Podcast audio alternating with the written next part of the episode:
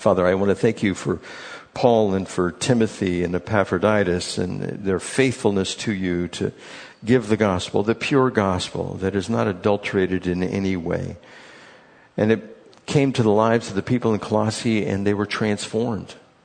And they were spoken about having a great faith and love for their fellow believers. Father, I pray that you would do that work in us as well.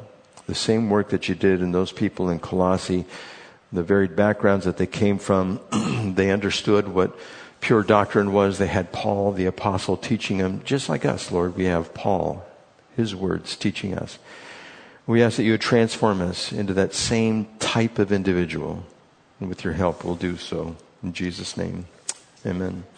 So Colossians chapter one, beginning here, Paul and Timothy sent a letter to the church in Colossae. In chapter one, or verse one, it says, Paul, an apostle of Christ Jesus, by the will of God, and Timothy, our brother, to the holy and faithful brothers in Christ at Colossae, grace and peace to you from God our Father.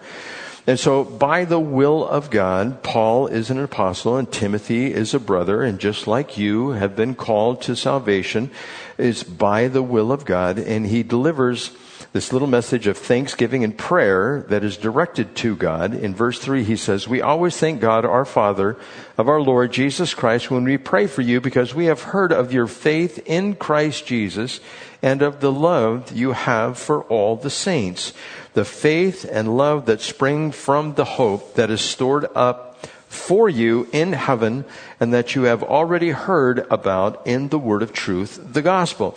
So one thing struck me here, we have this hope, right? The blessed hope, the glorious appearing of our great God and Savior, Jesus Christ. That's our blessed hope. So where is hope stored? Is it within you? It's not. It says here, it's in heaven. Well, how is hope in heaven? I thought I possessed hope. I possess hope in the Savior. Well, Jesus is our blessed hope. Where is Jesus? Jesus is in heaven. Jesus is also the Word of God. So if you want to obtain the hope that is in heaven, where do you get it? In the Word. When you read the Word, you have more hope. Now, is there a time like never before for us to hope? Let me ask you, what's going on in the country? Just look around, the smash and grabs that are going on.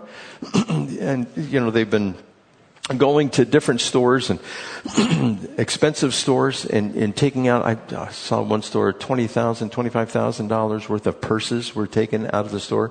I know that one purse can cost that much, so it might have been two purses that they got out of the store. But in order to do the smash and grab, did you hear they broke into a Home Depot? A whole bunch of them went in, ten, twelve of them went into a Home Depot to get sledgehammers and crowbars and things like that to do the smash and grab. And I did read that they arrested fourteen of them uh, that tried to go into a Home Depot. And just the other night, I was in the Home Depot. It was about six o'clock, and I'm standing in line where the big door is. I'm standing in line waiting to go out. And if you've been to the Home Depot in El Cajon, you have this long line. You have to go all the way down to the end, and then you go through the line. Well, this guy went on the outside because the aisle has boxes all in it. He went through this the other side of the aisle. He walks down, and as I'm standing there, I watch him. He crouches down and jets out the door. He had something in him, and I'm looking around. Did anybody see that? Am I the only one that saw that? And nobody saw it at all. And the guy was in a camouflage jacket, and he just took off with something. And I'm sure that happens a lot. And he was running, oh, just like a jackrabbit. He was taken out of that store with whatever he had because he didn't want to get caught. He didn't want anybody to pursue him. And, of course, I, I believe there are purposes behind this. You know, when the um, Kyle Rittenhouse case was adjudicated and he, it came back that he was not guilty, did you see the news that there was a parking lot that was filled with bricks?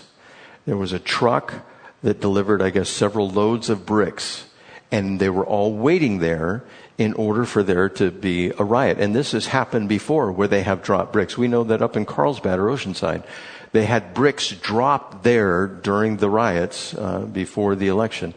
And it, who would do that? You know, who would just show up and it's on the side of the road, a whole pile of bricks? It's because somebody's behind it. Somebody is paying for this to be done. Somebody is giving checks to those who are coming up from South America, eight hundred dollars every two weeks for them to be provided for to come up. Who in the world is doing that? Who in the world is adding to the chaos? It's taken place. And should we fear that? No, God has not given us a spirit of fear. But what is happening? You see an attack on our military, getting rid of half, the, not half, maybe a third of the military because they won't take the vaccine. Look at the hospital staff. You know, you've heard that hospitals are overloaded. But have you been told why they're overloaded? It's because people had to resign that were nurses that are no longer working in the hospital, specifically New York City. Its hospitals, they said, we're, we're at capacity. The reason they're at capacity is because nobody's in there working, and they're overworking the people who are in there with unrealistic hours, and they're saying, you know, these beds are full. Well, it's because only so many nurses can take care of only so many people. It's not that the beds aren't there. They're there. They're just restricting how many people can come in there. And they're also getting rid of elective surgeries. Any surgery that's not an emergency surgery is an elective surgery. And they've stopped doing those altogether. It's like, well, what if you have to go to the hospital? What if this continues? Is that going to happen here? We don't know what's going on. But remember, we have this blessed hope in heaven. No matter what happens to us here, we don't have to worry about it. And, and it may be a time of suffering. Well, you know, when has there not been a time of suffering? And is it going to get worse? Well, probably. It'll probably get worse. But we have this blessed hope, and we have this ability to be full of thanksgiving. Remember, the church is being persecuted during this time, and these believers were sharing their faith, and they were expressing their love to the other believers. They were doing things for the other believers which were out there. Now, if we have the same faith and love that springs from hope, we have the hope, the uh, blessed hope, Jesus Christ. It is stored in heaven. It is the word of truth. It is the gospel. The, the reason that we act this way is because we possess that same hope. The reason that we share our faith is because we have faith in the blessed hope. The reason that we do good works is because of what Christ has done for us. We understand these are basic principles from the scripture. This is one oh one Christianity. Now, if you've been a, a Christian for a while, normally these acts of faith and these works of love, they happen automatically. You're not really even thinking about it. You just see a need and you meet the need which is out there. You don't have to start contemplating, okay, what good work should I do today? It just comes to you and you just perform the task, whatever it is. If somebody needs some encouragement, you give them encouragement. Why? Because you received encouragement from Jesus Christ himself. That comes from Second Corinthians chapter one, verses three and four. The comfort that you have received from God, you can use in order to give comfort to others once you have received it, once you have experienced it. So the real question is, how much do you want to experience so that you can bring others comfort? And see, Paul was willing to endure anything. He wanted to know Jesus Christ in him. Glorified? No. Crucified. So the less of Paul that was there, the more he could minister to others in the way that God would have him do that. Who wants to sign up to be less? That's not the world. What does the world say? You need to get into crypto. You need to make millions. You need to climb the ladder of success. And Jesus says, no, I want you to become nothing. No, matter of fact, I want you to die. That's what I want you to do. Just like Jesus gave us the example where he died. Now, when you have the opportunity to do these good works, you can really bless somebody, make their day. I'm going to read you a little story. This was posted on April fifteenth of two thousand twenty, and it was posted by a man, a young man named Lee. He was in critical condition because of covid nineteen. He is in the hospital in an isolation ward. And this is his story. It says, it was two nights in the hospital where I didn't know whether I will make it or not. I was under incredible pressure, was on drips and procedures. I remember those nights I was crying to the Lord to help me and supernaturally just do something that would encourage me and bring me through. I remember the next day I had a night from hell. And you have to understand, in the isolation ward, when no one else can get in, when no one else, no pastor, no friend, no family members, when no one else was allowed in, God sent a cleaner. And all of a sudden, the cleaner had come in. He was like a ray of sunshine. He began to chat with me, and he asked me how I was and say to me about hanging in there. And then he got to chatting, and we got talking, and he turned around and said to me that he was a missionary in Nigeria for fourteen years. And he began to tell me how God had saved many, many souls through his ministry. And just these last couple of years, he found himself back in Northern Ireland. And that's where this guy was in the hospital. And he, excuse me, and he's encouraging my heart. And he's telling me about souls and about the love of Jesus and the love of God. And I'm just sitting going, wow. And when God needs to reach you, he knows exactly who is the right person. And in that moment of time, it was the cleaner. When no one else could get in, God sent a cleaner. He left that day, and he says this as he stood at the door. He said, "Son, can I pray for you?" I said, "Absolutely." And he began to pray at the door. He couldn't touch me. And as he was praying, he began to ask God, the Holy Ghost, to visit me. He began to ask God to heal my body and touch my lungs. He stood at the doorway and he pleaded with God Almighty to spare my life and to continue to use me. And then he left.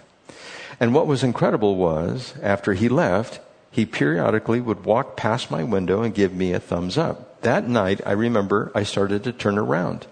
Could it have been the prayer of the cleaner? It says, that night, I began to desire a packet of prawn cocktail crisps. And I asked the Lord, because no one could get to me, I said, "Lord, is it possible if you could get me a packet of prawn cocktail crisps and a can of Coke?"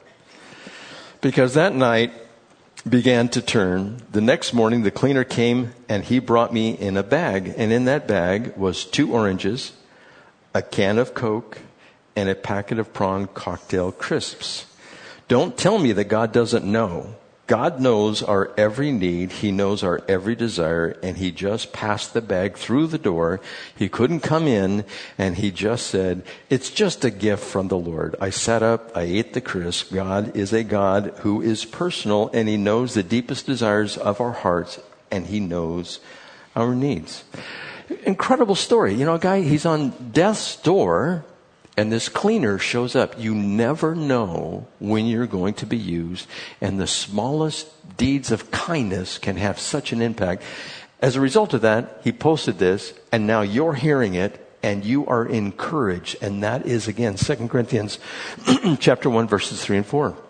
The comfort that he has received, you now have potentially received that and can give it to somebody else as well. So you hear stories like this, and it provides hope. Now, specifically, the hope is in Jesus Christ, the blessed hope in heaven. It is in the Word, but he goes on to say that the hope is the gospel. The gospel is what the hope is. The gospel brings hope, that it tells us that not everything is in vain, that life is not meaningless, that there is purpose in everything that happens to us. Now, there is... Um, on my computer, my daughter, years ago, she downloaded her, I don't know if you know what this is, a BlackBerry. You know what a BlackBerry is? That was one of the original phones that was out there. And and she posted a lot of pictures, and she put them into our computer to kind of back up uh, what she had. And I, I just happened to run across it because I, I clicked on her folder. It says her name there, and I oh, the, oh I got to get these pictures to her, and I just started thumbing through them. You know, it was her life and what she was doing back then, and she would take pictures of several quotes, and I thought, wow, look at those quotes that she was putting down there. I, I didn't know that, and this is one of the quotes: "God doesn't give you the people you want; He gives you the people you need to help you, to hurt you, to leave you, to love you, to make you the person you were meant to be." Now that sounds a lot like Scripture. Romans eight twenty-eight. And we know that in all things God works together for good for those who love him and who have been called according to his purpose. You mean God might bring somebody in my life to hurt me? He might. Who is a famous person from the Old Testament that got hurt? Job. I mean, just constantly just being battered by Satan himself, losing his family, his wife telling him to curse God and die, and losing all his possessions. Yeah, he was battered. Why? So that we would have encouragement even in this day and age, even though that's probably four thousand years old, that story. And it's brought to us, and we can communicate it to others. And verse six says, it continues, and it says, that has come to you all over the world. This gospel is bearing fruit and growing just as it has been doing among you since the day you heard it and understood God's grace in all its truth. So here we have the gospel that came to Colossae and is going through all the world. It's bearing fruit. It's growing. And two things happening by hearing and understanding God's grace. And we need to be able to give the gospel, the good news, and hope to others. This is, again, basic Christianity one oh one. If somebody is going through something and you say, you know, you probably just need Jesus Christ, can you give them the gospel? Can can you tell them how it is that Jesus can relieve their suffering? If only temporarily here, we could suffer more. But there's coming a time, it's delayed satisfaction, delayed gratification. We will be to have, get to heaven, and it will all end. And there is that hope. That is our hope. It's going to end. It's going to come to a close. And everyone, to one degree or another, they have had their hopes dashed, expectations not met, incredible heartache and tragedy. To one degree or another, we have all experienced those things. Have you ever had your heart broken in a relationship where it just goes down to your soul and you're grieving on the inside? Have you ever lost a loved one where you can't express the depths of the pain that's on the inside? And you want to do that, or a tremendous disappointment.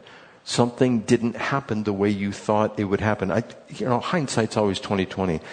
I can look back in my life and see, and I couldn't see it at the time, but I could see where God would put up a roadblock. I'm not going down that road. Even though I desperately wanted to go down that road, He stopped me from going down that road to get me where I am today. And those were painful disappointments to have that happen. You probably have experienced those too. If you just think about your life and you go back, well, God prevented me from doing this, and this didn't turn out the way I wanted to, and then I had this bad relationship. Why is all of this coming to fruition in my mind right now? Well, God wants to give us understanding and wisdom. And, and in order to do that, all of that heartache and all that pain, all that tragedy, it can be relieved if we have the gospel, because then we get the hope. So all of us need to be able to give the gospel to someone. And you don't just want to be able to say, well, let me pray with you to receive Jesus Christ as your Lord and Savior. The first question would be, why? Why would I want to do that? And you have to be able to explain sin and the state of humanity and the end game of what's going to happen to everyone who refuses Christ. You have to be able to give the good news, the gospel. Remember, if there's good news, what is there also? Bad news. There's bad news. And so you got to explain the bad news in order to give the good news. And if you go to somebody and you say, would you like to hear the good news first or the bad news? Always go to the bad news first. Go to the bad news, because then the good news is going to take place. There are several churches that never talk about the bad news. What's the bad news? Everybody's under a curse. Everybody's going to hell. Everybody is going to be in darkness and suffering and pain. Nobody gets out of that except those, good news, who receive Jesus Christ. And so how do you do that exactly? Now, there's several modes, and I've covered these modes before. You can give them the good person test. You say, would you like to know if you're a good person? Now, we use this several times on the mission field. If we were in Cambodia or Africa, we'd use a good person test. And anybody that we came across, we've done it here in San Diego as well. But if you go up to somebody and say, you think you're a good person? Most people say, yeah, I think I'm pretty good. Really? You want to take a good person test? And most people say, yeah, I'll take that test. And then you go through the Ten Commandments. Now, you don't have to do them in order, but the one I like to start with is, have you ever told a lie? And they say, no. I say, well, that's your first one. You know, that would be, and they would say, yes, I've told a lie, even little white lies. Even there's no such thing as a white lie and a black lie or a red lie. It, it just, that's something we make up. It's not so bad, you know. It's, I can remember my parents, this is a little white lie, but this is what we want you to do. And I, okay, no problem, white lie. And so you ask somebody that, have you ever told a lie? They say yes. And you say, what do you call a person who lies? A liar. Okay. So, have you ever taken God's name in vain? You know, used it when you weren't supposed to as a cuss word? Well, yeah, I've done that too. You say, well, what do you call a person who takes God's name in vain? And usually they don't know. You say, well, it's a blasphemer. So, so far, you've admitted you're a liar and you're a blasphemer. You say, well, yeah, okay. And then you ask him, have you ever lusted after somebody that wasn't your husband or your wife in, se- in a sexual manner? And they say, well, yeah. And, and then you ask them, well, what do you call that person? It's an adulterer. So by your own admission, you're a lying, thieving adulterer. And they finally go, well, yeah. So you ask them, so you think you're a good person? Well, according to that standard, no, you're not a good person. Not only are you not a good person, but all those people who have committed those sins are under judgment, and God is going to send them to hell because they have committed those sins. And some people say, really? And you give them the good news. You say, well, there's good news, though. You don't have to be under that judgment. And then you give them the gospel. You pray with them. You show them how to get out from under that curse. Now, before... with the youth, and I've given it to you one other time before here. If you want to write this down, you can do this. It is the Romans Road. And you want to use a little acrostic. And the acrostic is RAD, R A D, and you want all those capital letters. And then twice, T W I C E, where the I is lowercase. So it's twice as rad to be a believer than it is to be an unbeliever. And you can remember that. Rad twice. So, R. What does the R stand for? There is no one righteous, no, not one. Then, A. All have sinned and fallen short of the glory of God. Then, D. God demonstrates his own love for us, that in while we are yet sinners, Christ died for us. Then, T. In twice. Therefore, as sin entered the world through one man and death through sin, in the same way death came to all men because all sinned. Now, this is the theology behind it. You don't have to go through each one of these verses, but you need to understand what it's all about. W, the wages of sin is death, and the gift of God is eternal life through Jesus Christ our Lord. The I is just there to make the word twice. So you skip over that, and then you go to C. If you confess with your mouth Jesus is Lord and believe in your heart that God raised him from the dead, you will be saved, because it with your heart that you believe and are justified, and with your mouth that you confess and are saved. And then E is everyone who calls on the name of the Lord will be saved. And with each one of those letters is a verse which is associated with it. R, Romans three ten. A, Romans three twenty-three.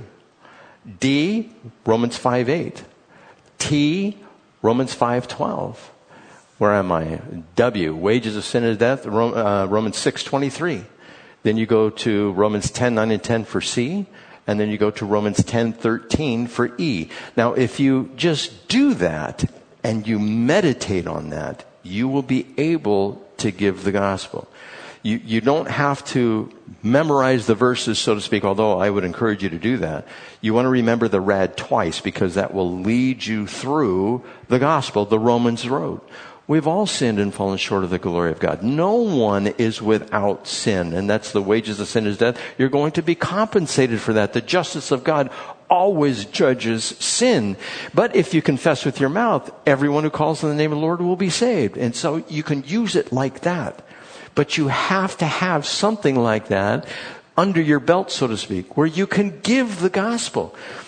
You know, if if you wanted to just go out witnessing sometime, you could give your name. And I've given you this example before, but it's a good reminder. You can say, hello, my name is Bill. I'm from Calvary Chapel Lakeside in Lakeside, California. I'm here to give you the gospel. Would you like to hear it? And some people say, well, yeah, especially in foreign countries. They like to hear the gospel. And in handing out tracts, you know, sometimes you hand out tracts here. People just, no, I don't want anything. They don't want to touch it. You could have COVID, something like that. And in another country, you could pass out the tract everyone will take a track from you in a foreign country, no matter where God calls you. And especially the good person tracks, you know, you pass those out, and it's a little comic book, and oh, well, thank you very much. I've done that riding in a tuk-tuk, handing it out to a moto guy as we're going down the road. And he reached out, and he took it from me, and he smiled and basically said, thank you. I don't know how he said it in Khmer, but you could tell he was grateful for that. And we can we can have those opportunities all the time. We have people all around us that we can share the gospel with. And you should be known as a person of faith, the one who gives hope to someone else, the one who does that act of kindness for someone else. It, isn't it, what is it, Romans, um, it's Romans four two or two four that says, it is his kindness that leads us to repentance. And we want to make sure we're expressing kindness to others to lead them to repentance. If we're not doing that, then we're really not exercising our faith, and we're really not doing the good works that God has called us to do. Then there's, uh, this one's a little older, the four spiritual laws. You know, God has a wonderful plan for your life. That's law number one. And law number two is man is sinful, and God has uh, separated himself from us because we are sinful. And then we know that Jesus Christ is the only provision for man's sin. And then you can accept Jesus Christ as a way to have your sins forgiven. That's the four spiritual laws. That was Bill Bright. That was back in the seventies and eighties. What, I've just given you three methods. There's other methods that you could use if you come up with them. That, those are just modes. But you can learn to share the gospel with somebody. And that's what had the tremendous effect on the people in Colossae. Remember their town. Remember who was there. Remember all the different religions. Remember the Gnostics. Remember the mystic Jews who were there. Remember the foreigners that are coming in. All of that stuff. And that could be us.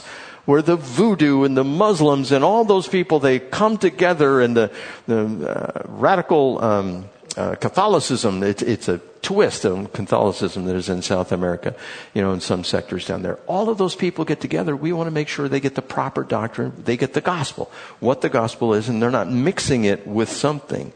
And so God's grace in all its truth, that's what we're communicating. And that's the end of the verse there. To understand God's grace, I have a hard time with God's grace. To think about what it really means. God's grace, it's it's unmerited, it's unearned favor. Everything we do in this life, in this world, is usually based on merit or what is earned.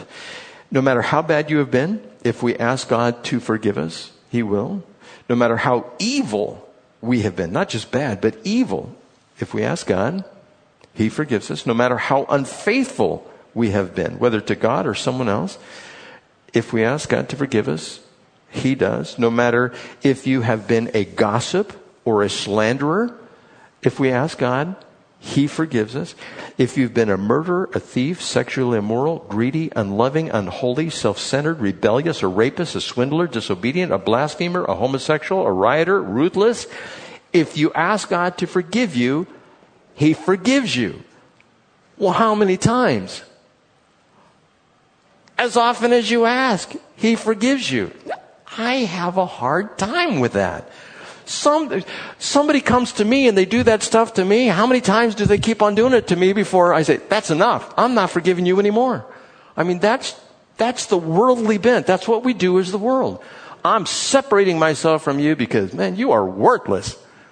But what if the person confesses Christ and they just can't get things quite right? How many times do we... are we supposed to forgive? As often as we are asked to forgive. And like I said, this is hard to accept, but First John one nine, if we confess our sins, he's faithful and just to forgive us our sins and to cleanse us from all unrighteousness. That's how we're to treat others as well. Even as important as if we have been rece- on the receiving end of this, you know, if we're just not the perpetrators, but if we're the receivers of this type of behavior. What about the people who have uh, experienced the smash and grab, the, the uh, store owners? I, I feel for them. I want, if I were them, I would want justice. I want them to be prosecuted and persecuted and laid in the ground six feet deep. That's how I'm thinking as a, a business owner. That's, they're ruining my livelihood. They're taking everything away and they don't care. And so they need to be under judgment. Could I forgive them? I understand when, for instance, a, a father and mother will be in a courtroom because some rapist, murderer killed their child, their daughter, and they say, we forgive him.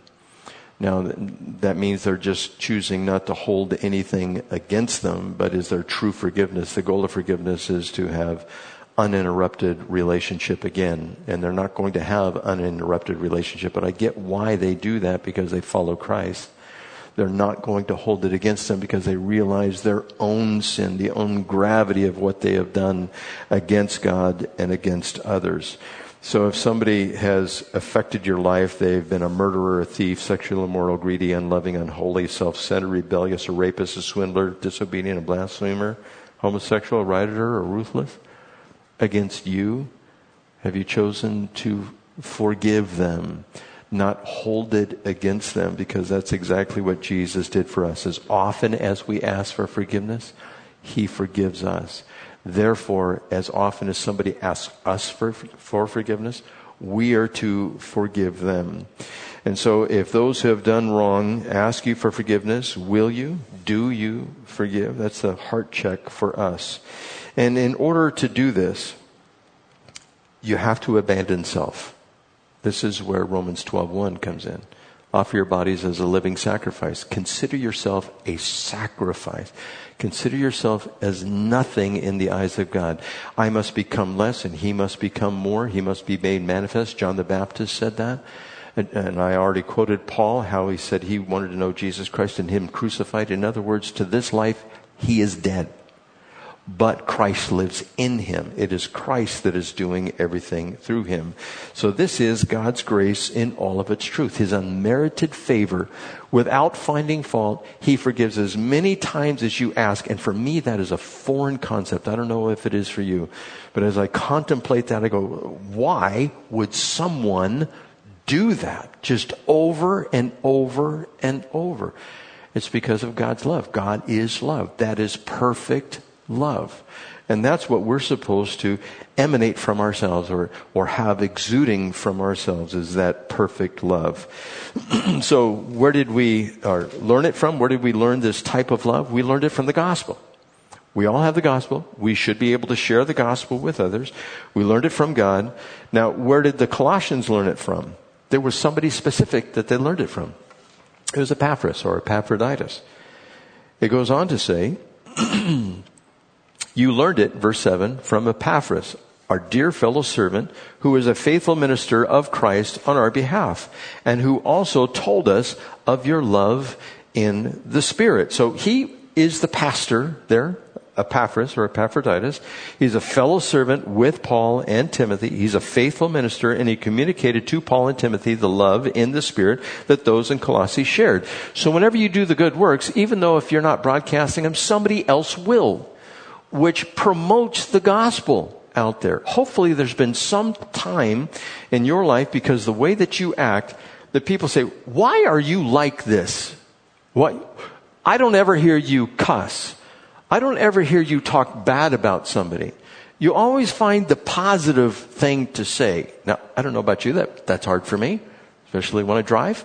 But when I, I see things going on, it, it's hard to be positive out there with everything that is going on. You see the news, it is just dark. Uh, Patty saw her uncle at Home Depot, and uh, he's a Catholic, but I think he's a believer. Not that you are not a believer if you're a Catholic, but he goes to the Catholic Church, but he speaks like one who knows Christ. And he's going, the world is in a terrible place right now. It's basically what he communicated to Patty. And it is. I mean, can you look at the world and go, something is wrong. This, this is just not right. It, uh, did you guys hear about Australia?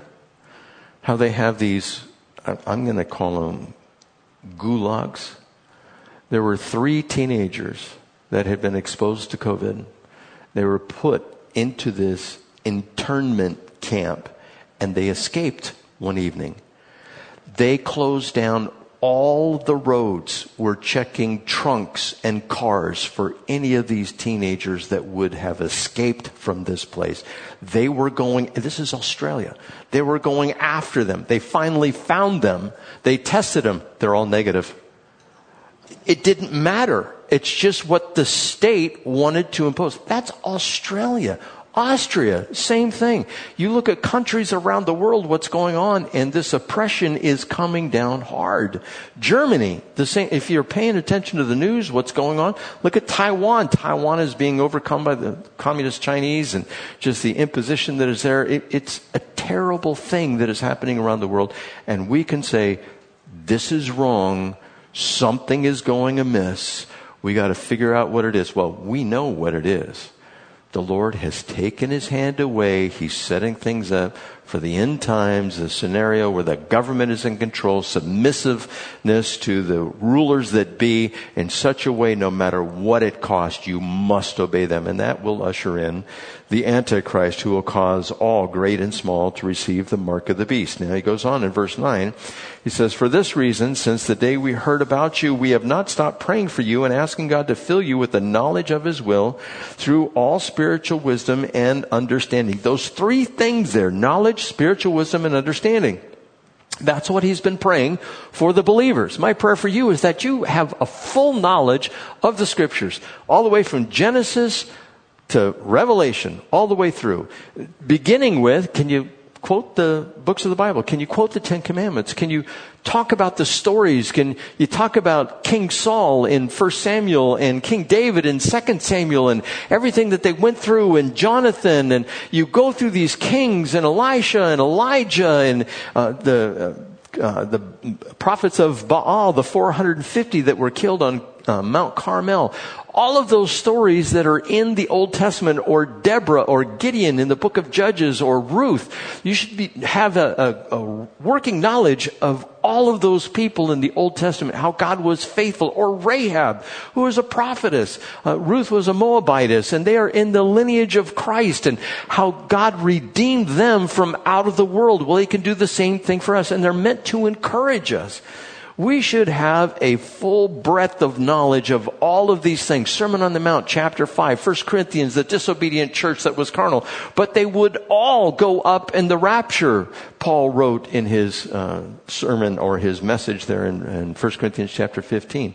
So all of that stuff, and the practical application as well as the theology behind it, we should have an active working knowledge. I was listening to a message yesterday about Christians as opposed to pop Christians. A pop Christian would be one who would go with the culture, kind of like what was happening in the book of Colossians, the church there.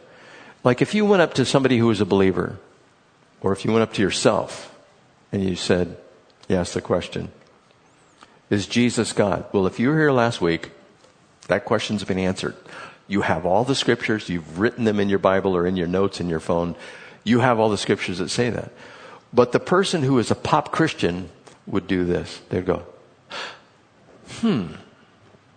They wouldn't know. Is there a place called hell that is real where people are going to suffer? They would go, hmm. That's a good question. That's a pop Christian. And what should happen is when somebody asks you a question like that, your mind immediately goes to the word. And if they ask, well, for instance, is uh, Jesus God? Do you believe that? You'd say, oh, of course. Why would we wait for the blessed hope, the glorious appearing of our great God and Savior, Jesus Christ? Or uh, Thomas said, my Lord and my God. John chapter twenty, verse twenty-eight. There's so many scriptures that I gave you last time. And in Colossians, we're going to find out that it is there as well, that he is God. We don't want to be the pop Christian. We want to be one who is able to take out that sword and wield it as God gives us the opportunity to do so, because it can divide joints and marrow, soul and spirit. That's what we're supposed to use the word of God for. So Proverbs talks about knowledge and wisdom. Proverbs one seven says, for the fear of the Lord is the beginning of knowledge, But fools despise wisdom and discipline. Proverbs two six says, for the Lord gives wisdom, and from his mouth comes knowledge and understanding. Proverbs nine ten says, for the fear of the Lord is the beginning of wisdom, and the knowledge of the Holy One is understanding. So what does spiritual wisdom look like? Well, first, we're supposed to ask for it. James one five says, if we ask for wisdom, he doesn't find fault. He just gives it to us freely. And then also, what will others see if you possess wisdom? What will they see in you? What will you look like if you have wisdom? James three seventeen says, but the wisdom that comes from heaven is first of all pure, then peace-loving, considerate, submissive, full of mercy, good fruit, impartial, and sincere. You will have all of those characteristics if you possess wisdom. If you don't possess wisdom, you can just fill in the antonyms of all of those words, and that's what you will show to the world. Verse ten, we're coming to a close here. And we pray this in order that you may live a life worthy of the Lord and may please him in every way, bearing fruit in every good work, growing in the knowledge of God, being strengthened with all power according to his glorious might, so that you may have great endurance and patience, and joyfully giving thanks to the Father who has qualified you to share in the inheritance of the saints in the kingdom of light. So he does all this. He wants them to have the knowledge, spiritual wisdom, and understanding in order to live a worthy life. Not that God looks at us and says, oh, you're so worthy. No, we're living a life worthy of the calling. It matches the calling. That's what he's talking about. And those things, he has five of them there, bearing fruit in every good work, and I'll probably cover this again next week. I'm just going to give you the list. Bearing fruit in every good work, grow in knowledge, strengthened with power according to God's strength, possess great endurance, and joyfully give thanks to the Father. That means if you're enduring, you're suffering, but you're giving thanks to the Father. If you mix all of these things together, that's the purpose of having knowledge, spiritual wisdom, and understanding. All of these things. Book of Proverbs says they'll cost you everything. Get understanding. Know what the Scripture says, because in those Scriptures are life. And we have the ability to give life to others. Should we be opening up our mouths? Absolutely. Every opportunity, and if you haven't done it much, it feels weird. How do you bring up conversation about God? You could just do that. You want to talk about God? And they may say, no. Okay, I won't talk about God. You could do it just like that. I, I challenge you this week, if you come up to somebody, hey, you want to talk about God? They might think, you are crazy. Get away from me. Or they might say, yeah. You know, part of getting the gospel is getting rejected. That's going to happen. It's okay. Jesus was rejected. Or you could just start with a nice question like, hey, do you go to church? And if they say, well, yeah, I do. Well, where do you go? Oh, the Kingdom Hall. Oh, you want to talk about God? You see, you go into that. Or if, if they say, uh, uh, yes, I go to church. And you say, where do you go? Well, I go to the Mormon stake. Oh, really? You want to talk about God? They're spiritually minded and they want to talk about God. And you can lead them in the proper way of salvation if you have the gospel down. That is our hope. For those who are perishing out there, they have no hope. And so for us, our hope is in heaven. It's in Jesus Christ. It's in his word, and that word can dwell in us richly. And we should know how to give the gospel that provides this hope. And the end game is for us, and it's really not a game. The end goal, I should say, is bearing fruit, growing, being strengthened, enduring, and possessing joy as we give thanks to the Father. So at this time, what we're going to do is we're going to receive communion. Because we have this hope in Jesus Christ, the sacrifice that he made. Kim is going to come up and she's going to play a song. Now, the routine, since COVID started and we were able to meet back again, is that you just come up, starting from the beginning rows, going all the way back. You come up to the plate here in the center, and you grab a little cup, and then you make your way around as you feel comfortable coming up. But as a row exits, you guys just come up the center and go around the side. And as Kim is playing, if you need to call out to the Lord and say, uh, God, I think First John one nine applies. Please forgive me my sin. Then that's good.